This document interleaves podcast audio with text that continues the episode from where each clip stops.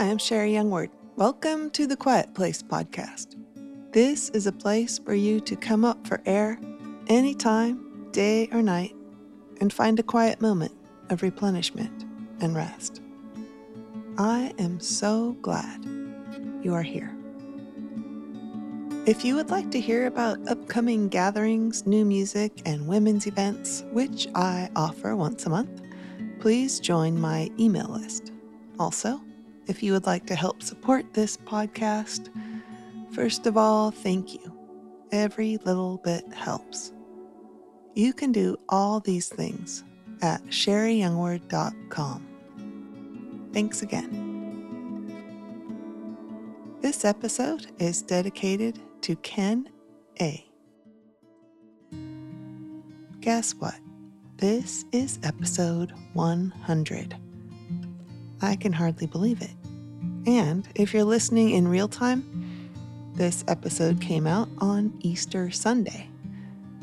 I would like to say I planned it that way, but that would practically take math. And, well, that would have been way too tricky for me. When I think of Easter, I go to the same place in my mind. I still ask myself the same question. How do I know Jesus is alive? How would I explain that to someone? I actually went back to last year's Easter podcast, which is episode 49 called Real Life, and I talked about the same question there. How does the real life of Jesus meet me in my real life? Sitting on the table next to me is my journal, where I record places in Scripture where he meets me. My time with him is the first place that comes to mind when I think of where the real life of Jesus meets my real life. Recently, in one of my Mercy Room for Women online gatherings, I had my friend Bonnie share. She read from Matthew chapter 11, verses 28 through 30. Come to me, all who labor and are heavy laden, and I will give you rest. Take my yoke upon you and learn from me, for I am gentle and lowly in heart, and you will find rest for your souls. For my yoke is easy and my burden is light. Something she said really stuck with me. She spoke of how in these verses, Jesus revealed the core of who he is. For I am gentle and lowly in heart. And she went on to share, when we come to Jesus, the core of who he is meets with the core of us. For days after, I thought about those words. You see, often, I don't even know what the core of me is. What I mean is, if I'm troubled or distracted or unclear, I don't have to have it all figured out. I don't have to know what's at the core of me. I just need to trust the core of him. He will help me sort it out. He most often meets me in his word. There are promises in Scripture, about Scripture, Hebrews chapter 4, verses 12 and 13. For the word of God is living and active, sharper than any two-edged sword, piercing to the division of soul and spirit, of joints and marrow, and discerning the thoughts and intentions of the heart. And no creature is hidden from his sight, but all are naked and exposed to the eyes of him to whom we must give account. He discerns the thoughts and intentions of the heart. In the earlier years of my faith, it was harder for me to surrender completely. I had this unspoken fear. If I really surrender my whole life, he might ask me to do something crazy. I didn't yet trust the core of Jesus. All these years later, all the times he has met me and discerned my thoughts and intentions. Even when corrected, I have no regrets because freedom always followed. He is so patient to reveal himself to us. Above, I read Hebrews chapter 4, verses 12 and 13. Let me read the following verses, 14 through 16. Jesus, the great high priest. Since then, we have a great high priest who has passed through the heavens, Jesus, the Son of God. Let us hold fast our confession, for we do not have a high priest who is unable to sympathize with our weaknesses, but one who in every respect has been tempted as we are, yet without sin. Let us then, with confidence, draw near to the throne of grace, that we may receive mercy and find grace to help in time of need. The more we trust in the core of Jesus, the more our confidence grows, and the quicker we run to him. Let us hold fast our confession. The New Living Translation says, let us hold firmly to what we believe. Jesus had absolute confidence in the core of his Father. He modeled trust and surrender for us. The verses I'm about to read may be, for me, the most loving verses in Scripture.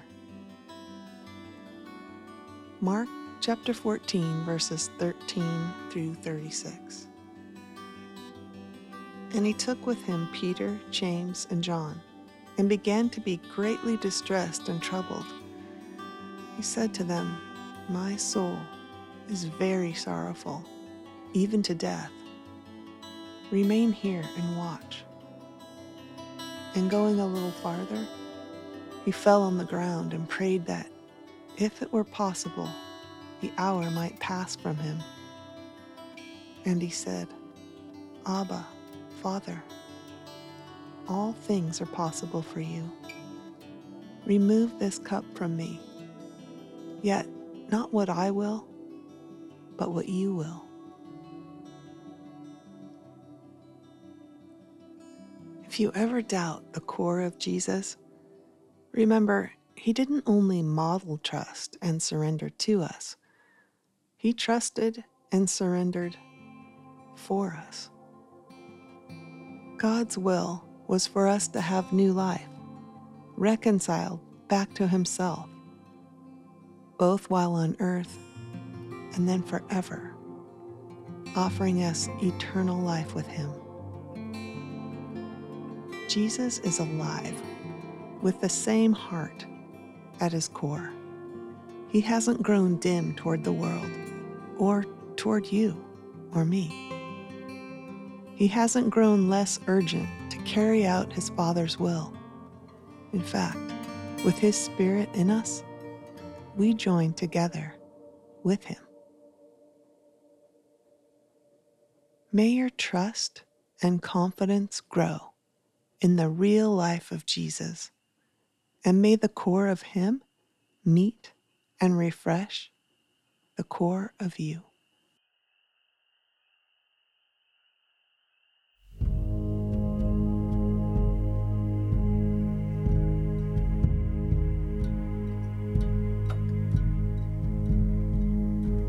There is hope for the prodigal, rescue for the weary soul.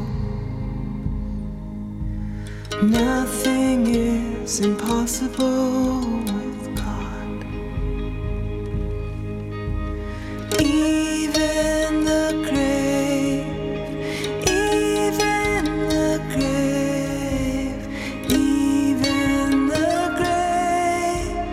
could not hold him down.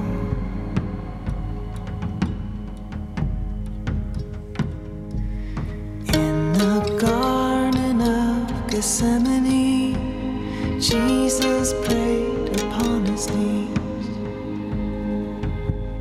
Father, will you take this cup from me?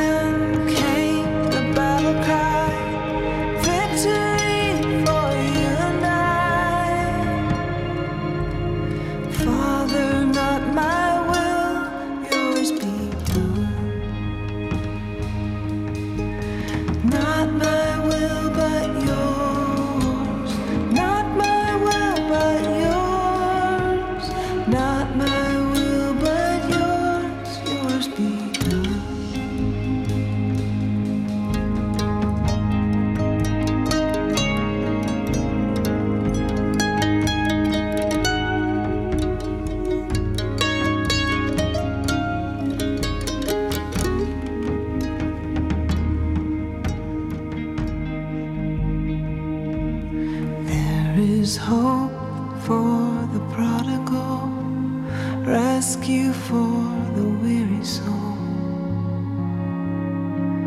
Nothing is impossible with God. Even the grave, even the grave, even the grave could not hold him down. Come sing the battle cry,